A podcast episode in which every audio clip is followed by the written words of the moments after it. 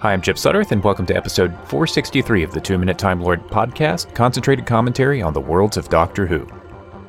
Let's catch up a little bit before episode 5 and make sure that we've covered episode 4 of Doctor Who Flux.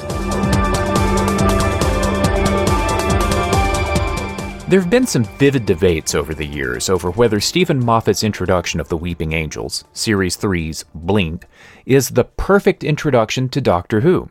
Points against it's a non traditional Doctor-lite episode where the guest stars have the mystery unfold around them, ending with clever reveals rather than character development. Sally Sparrow and Larry Nightingale survive the adventure rather than driving it. Points in favor the one truly breakout new monster in the modern series, both in concept and presentation, and the accompanying behind the sofa thrills recalling classic Doctor Who's family friendly horror phase. Well, you can have your Ood and Judoon. Steven Moffat struck gold with the Weeping Angels. His next big monster, the Silence, didn't quite measure up. And here's where I part ways with some of my friends. Neither did the Angels' future appearances. The Time of Angels and Flesh and Stone were good episodes, but they added new lore to the Weeping Angels that I thought blurred the concept. From the concept of the image of an angel becoming an angel to having them physically move on screen. And while I'm sure Moffat couldn't resist turning the Statue of Liberty into one in The Angels Take Manhattan, I'd prefer if he had. Instead, surprisingly, the second best Weeping Angels story after Blink isn't written by Moffat at all. Chris Chibnall and Maxine Alderton understood the assignment. Like the Sontaran chapter of Doctor Who Flux, Village of the Angels is a more self contained episode, likely a vestige of Chibnall's pre COVID plans for Series 13. The Angels are following the rules from previous episodes, but the action evokes Blink in all of its freeze framed glory.